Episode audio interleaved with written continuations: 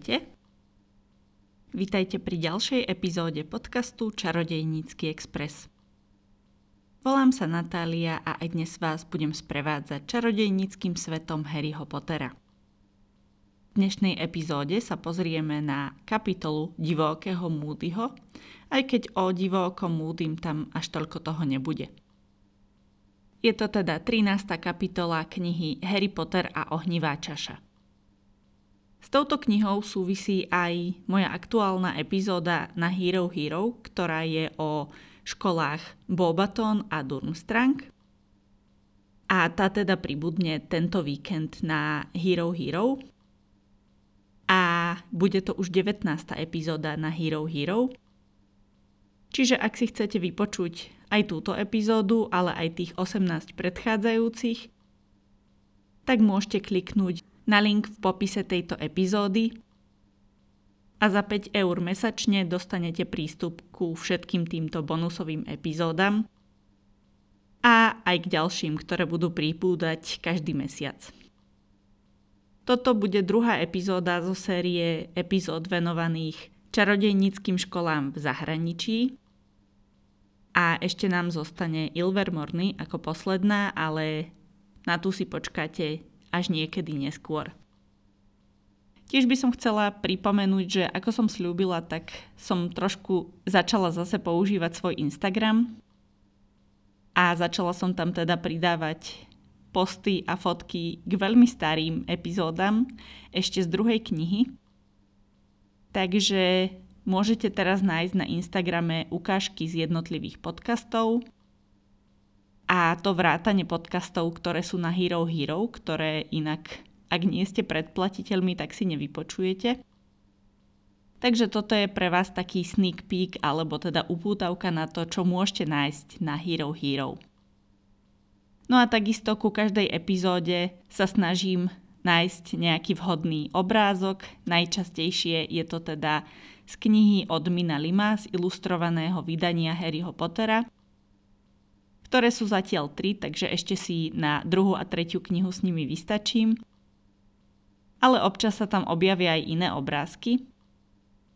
Takže ak ešte nesledujete môj Instagram, tak vás určite pozývam lajknúť si Čarodejnícky Express na Instagrame alebo Facebooku a nájdete tam zaujímavé obrázky a občas aj hlavne v stories nejaké ďalšie veci súvisiace, aj menej súvisiace s podcastom alebo s Harry Potterom. No a teraz už kapitola Divooký múdy a ilustrácia k tejto kapitole, na ktorej neprekvapivo je Divooký múdy. Na tej ilustrácii je dosť strašidelný, má dosť dlhé vlasy, aj keď zdá sa, že v čarodejníckom svete to možno je bežnejšie ako u nás alebo v muklovskom svete, aby mali muži čarodejníci dlhé vlasy. Napríklad dlhé vlasy má aj Dumbledore, Bill Weasley, Lucius Malfoy, ale aj Sirius. Táto kapitola je podľa mňa taká veľmi príjemná. Zase až toľko sa toho nedeje zaujímavého alebo takého dej posúvajúceho. Ale je to celý jeden deň na vyučovaní, prvý deň školy Harryho 4. ročníka. A to by mohlo byť nudné, ale keďže Harry nechodí na normálnu školu, ale na čarodejnícku školu, tak je to dostatočne zábavné na to, aby z toho bola dosť dobrá kapitola. Napriek názvu tejto kapitoly Divo oky Moody, máme Moodyho až na posledných piatich stranách kapitoly, a na hodinu obrany proti čiernej mágii, ktorú Moody učí, sa ani v tejto kapitole nedostaneme. Budem hovoriť v celej tejto knihe Moody, tak ako si to predstavuje Harry, že je to Moody. Aj keď vieme, že celý tento čas to nie je Moody, ale Barty Crouch Jr. Kapitola sa začína ráno prvého vyučovacieho dňa na Rockforte Harryho 4. ročníka. V tomto ročníku majú veľmi veľa predmetov. Toto je typické pre 3., 4. a 5. ročník na Rockforte. A teda rozvrh a štúdium je veľmi rôznorodé. A mali by vlastne v týchto troch rokoch študenti zistiť, čo ich osloví a čomu sa chcú ďalej v živote venovať. Ako si asi pamätáte, tak v 5. ročníku a v 5. knihe máme časť, kde si študenti vyberajú svoje povolanie, majú taký pohovor s vedúcim svojej fakulty, čiže v Harryho prípade s profesorkou McGonagallovou. A podľa niektorých je to veľmi neskoro na takúto voľbu povolania. Hlavne preto, že na tejto voľbe povolania Harry zistí, aké predmety by potreboval na svoju vysnívanú kariéru. Pre neho to bude teda kariéra Aurora. No a pre niektorých to môže byť celkom nepríjemné prekvapenie, keď zistia, že by chceli niečo robiť, ale nevybrali si tie správne predmety na konci druhého ročníka a tak to robiť nemôžu. Na jednej strane je toto pravda, že je to dosť neskoro na takýto pohovor, ale ja si myslím, že to má aj svoje výhody. Ak niekto má naozaj vysnívanú prácu, tak podľa mňa si podľa toho vyberá už v druhom ročníku predmety. Určite existujú nejaké knihy alebo nejaké informačné materiály, v ktorých sa tieto informácie študenti dočítajú. Hlavne ak už vedia, čo by chceli v živote robiť. Ak má teda niekto vysnívanú kariéru napríklad liečiteľa u svätého Munga a vie už v druhom ročníku, teda ako 12 alebo 13 ročný, že toto chce robiť, tak si určite prejde tie materiály k výberu predmetov a nájde tam tieto informácie, čo potrebuje. Prípadne sa vždy môže opýtať svojho vedúceho fakulty. Ak ale študenti, tak ako Harry, nemajú nič vysnívané, tak je to pre nich príležitosť zistiť, čo ich baví a neupínať sa na nejakú konkrétnu kariéru. A práve to, čo ich baví a to, čo im ide, ich potom nasmeruje k nejakej kariére a je to v niečom slobodnejšie. Že sa nesústredíte na nejaké možno lukratívnejšie povolania od začiatku, ale naozaj sa necháte viesť tým, čo vás baví a čo vám ide.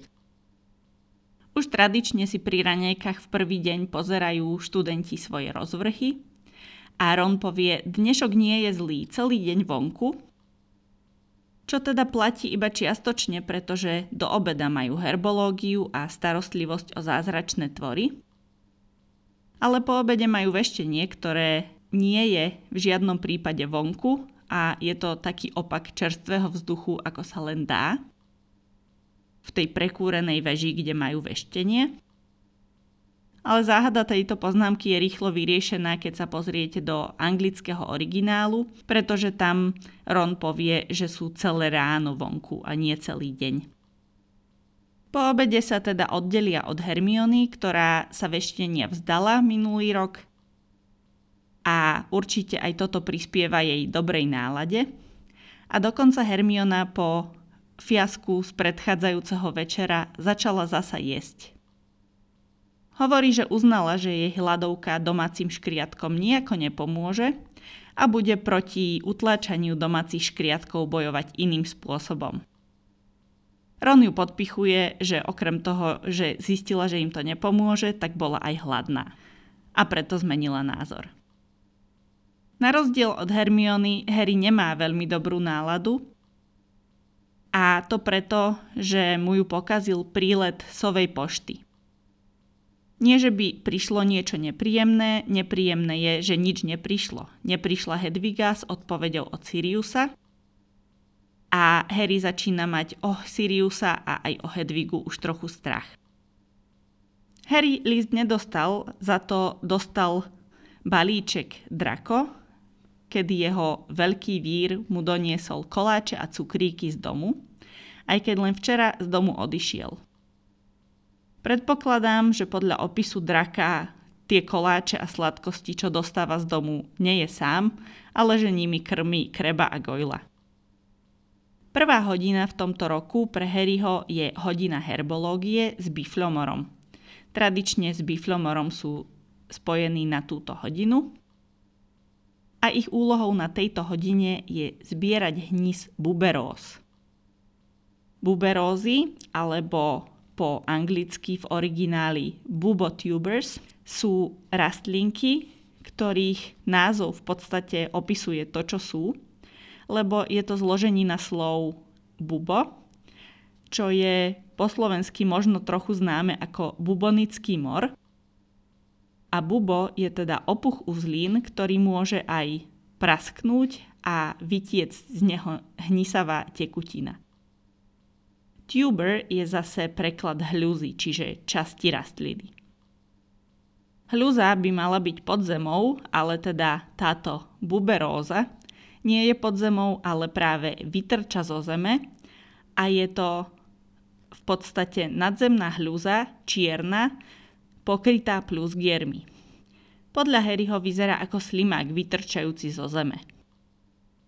Ich úlohou je teda v rukaviciach, v ochranných rukaviciach, puknúť plus giere na tejto rastlinke a hníz páchnúci po benzíne zbierať do fľaštičiek čistej forme nie je tento hníz asi veľmi príjemný, okrem toho, že smrdí, tak vám asi môže poleptať kožu, preto musia mať tie ochranné rukavice.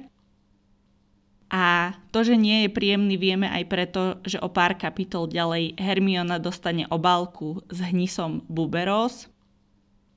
Po tom, čo vyjde o nej článok v časopise Čarodejnica, že zlomila Harrymu srdce a vymenila ho za Viktora Kruma. Hníz z buberos, keď sa ale správne použije v nejakých elixíroch, tak môže byť výborný na rôzne kožné problémy, najmä na akné.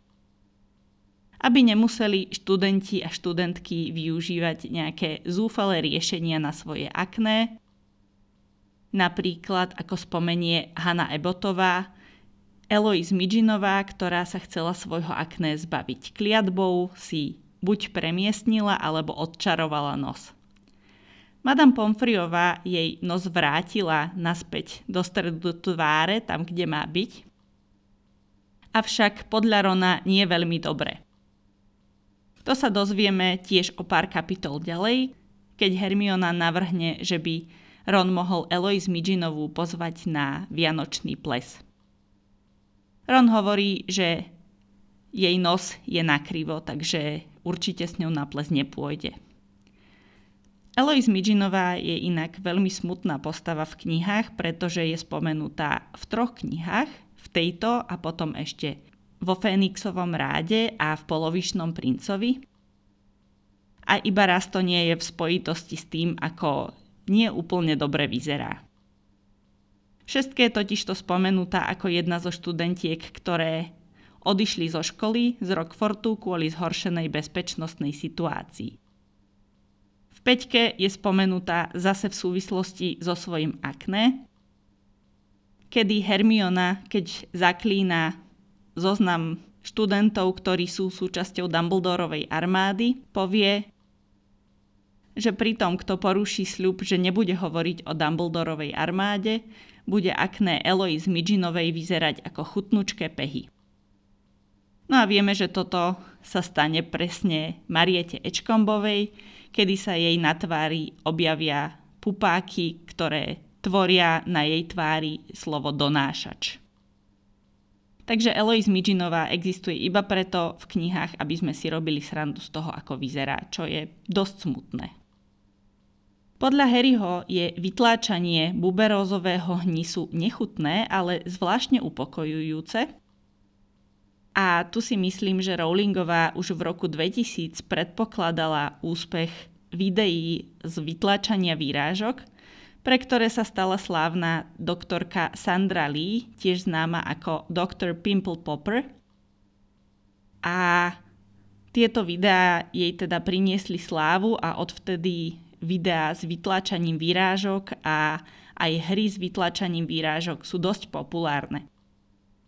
Čiže Rowlingová to vedela už 14 rokov predtým, ako si táto pani doktorka založila svoj YouTube kanál. Po hodine herbológie idú študenti Chrabromilu k Hagridovi na hodinu starostlivosti o zázračné tvory.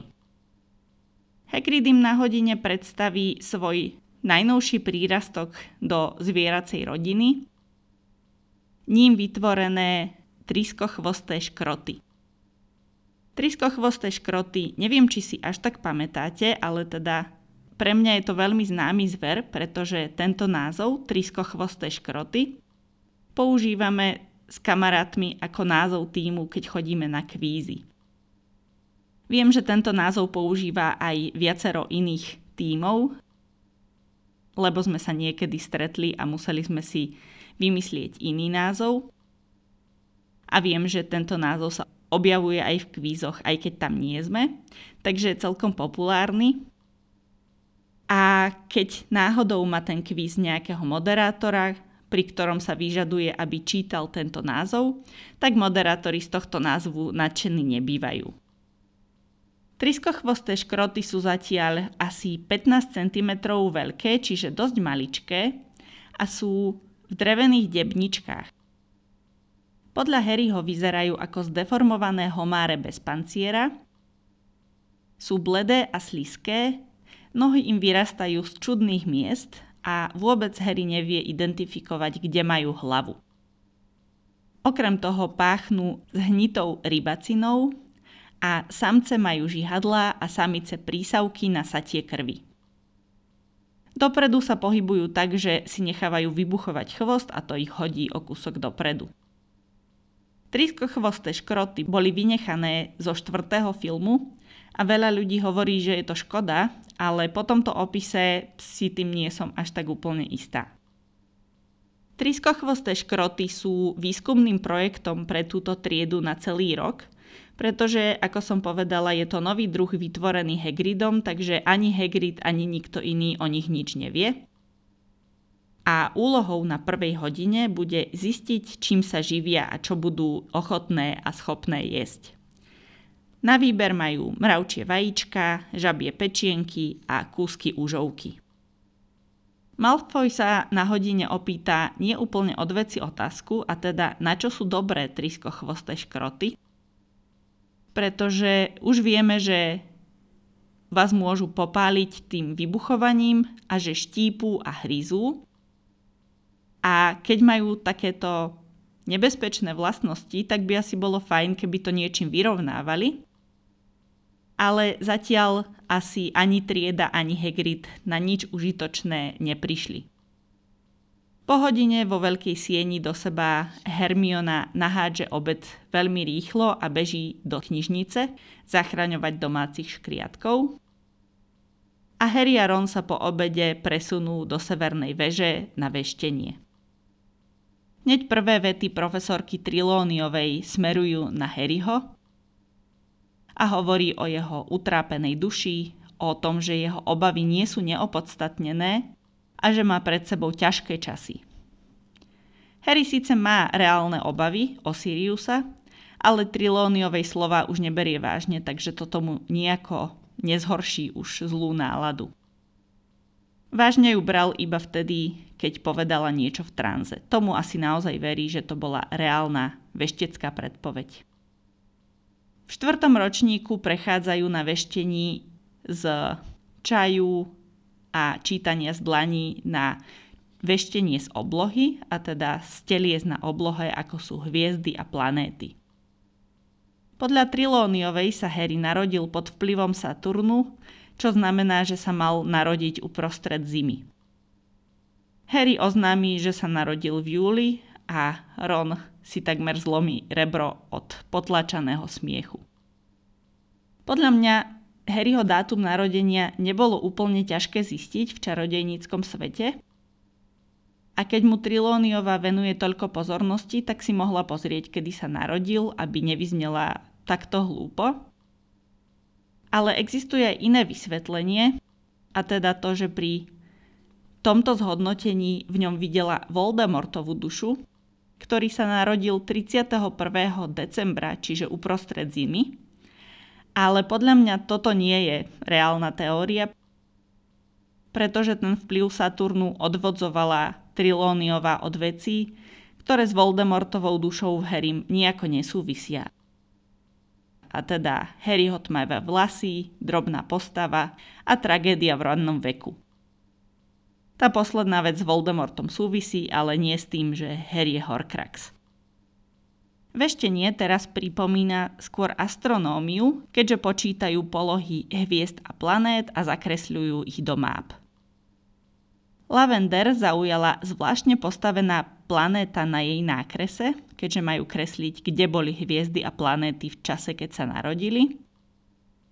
A Trilóniová jej povie, že tá zvláštne postavená planéta na jej mape je Urán. Rono na to povie, môžem sa aj ja pozrieť na Urán, Lavender?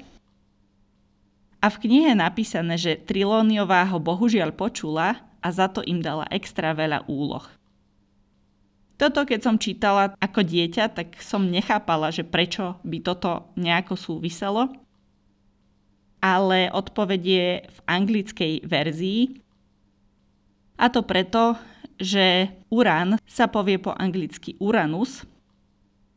A je debata o tom, ako sa to má čítať, ale zjavne gramaticky správne sú dva spôsoby vyslovovania, a to Uranus alebo Uranus. A práve ten druhý spôsob, ktorý je možno aj častejší, a asi ho použil aj Ron, znie dosť podobne ako Your Anus, čiže tvoj rytný otvor. Takže sa v podstate Ron spýtal, či sa môže pozrieť Levander na jej rytný otvor a to nahnevalo Trilóniovu. Takže v slovenčine sa toto stratilo, ale v angličtine tam ten vtip a tá logika, prečo dostali veľa úloh je. Úlohu majú vypracovať do budúceho pondelka a dnes by mal byť podľa toho, kedy šli na stanicu útorok. Ale ako som spomínala, tak Rowlingová vždy začína prvý deň školy v pondelok a je jedno, čo písala predtým alebo aká je realita kalendára. Pri ceste na večeru im cestu skríži Draco Malfoy v ruke s denným prorokom.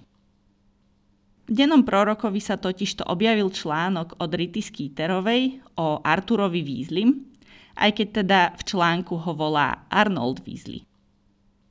Arnold bude inak meno pygmejského chumkáča, ktorého si Ginny kúpi v šiestom ročníku. Je možné, že Rita ho nazvala Arnold, aby ju nemohol Arthur Weasley žalovať za to, že si o ňom vymýšľa. Rita Skeeterová píše o tom, že Arnold Weasley sa dostal do potýčky s policajtami, keď sa snažil zachrániť Moodyho. A toto si vyžadovalo vymazanie pamäte u niekoľkých policajtov. Drako nazve Artura nulou a povie, že Molly Weasleyová by mala schudnúť, na čo Harry začne urážať naopak Drakovú mamu a keď sa otočí, tak Drako na ňo zautočí kúzlom. Drako síce netrafí, ale Harry mu to už ani nestihne vrátiť, pretože Moody toto vidí a premení draka na bielu fretku. Túto fretku potom plieska opakovane o zem, pretože nemá rád, keď ľudia útočia od chrbta. Moody ho zastaví až profesorka McGonagallová a toto je podľa mňa super ikonická hláška, kedy sa McGonagallová opýta Moodyho, čo robíte? A on jej odpovie, vychovávam. McGonagallovej zdesene dôjde, že tá fretka je študent a premení ho späť. Moody mu dôrazne pripomenie, že študentov nikdy netrestáme transfiguráciou a že mu to Dumbledore určite povedal. Toto podľa mňa znamená, že niekedy sa transfiguráciou trestalo bežne, ale už v dnešnej dobe sa to nerobí a nie je to vhodné. Drako zamrmle niečo o otcovi, asi ako vyhrážku Moodymu, na čo Moody spomenie, že Lucius a takisto aj Snape, ktorý je vedúcim drakovej fakulty, sú jeho starí známi. Čo sa samozrejme dá chápať ako bývalí smrťožrúti, proti ktorým Moody bojoval, aj keď v skutočnosti to boli jeho spolusmrťožrúti, pretože je to Barty Crouch. To ale neznamená, že by ich mal rád, pretože Barty Crouch neznáša smrťožrútov, ktorí vyviazli bez trestu a to preto, že zradili temného pána a nepriznávali sa k nemu potom, čo zmizol. Pri večeri ešte Fred, George a Lee Jordan hovoria, aký je Moody skvelý, pretože práve prišli z jeho hodiny a že je to veľmi fundovaný učiteľ obrany proti čiernej mágii. Asi je viac fundovaný v obrane proti čiernej mágii ako v učení, ale im sa každopádne páči. Harry a Ron sa už nevedia dočkať štvrtkovej hodiny obrany proti čiernej mágii s Moodym a kým Harry a Ron si musia počkať do štvrtka, tak vy si na ňu musíte počkať až do budúceho piatka, kedy bude ďalšia epizóda, pretože tu sa dnešná kapitola končí. Ešte raz vás pozývam teda na Instagram Čarodejnícky Express, takisto aj na Hero Hero, kanál, ktorého link nájdete v popise tejto epizódy. A pripomínam, že ma veľmi poteší 5-hviezdičkové hodnotenie podcastu vo vašich podcastových aplikáciách, aby sa dostal podcast možno aj ďalším fanúšikom. A to už je naozaj všetko odo mňa na dnešnú epizódu a počujeme sa o týždeň. Majte sa krásne.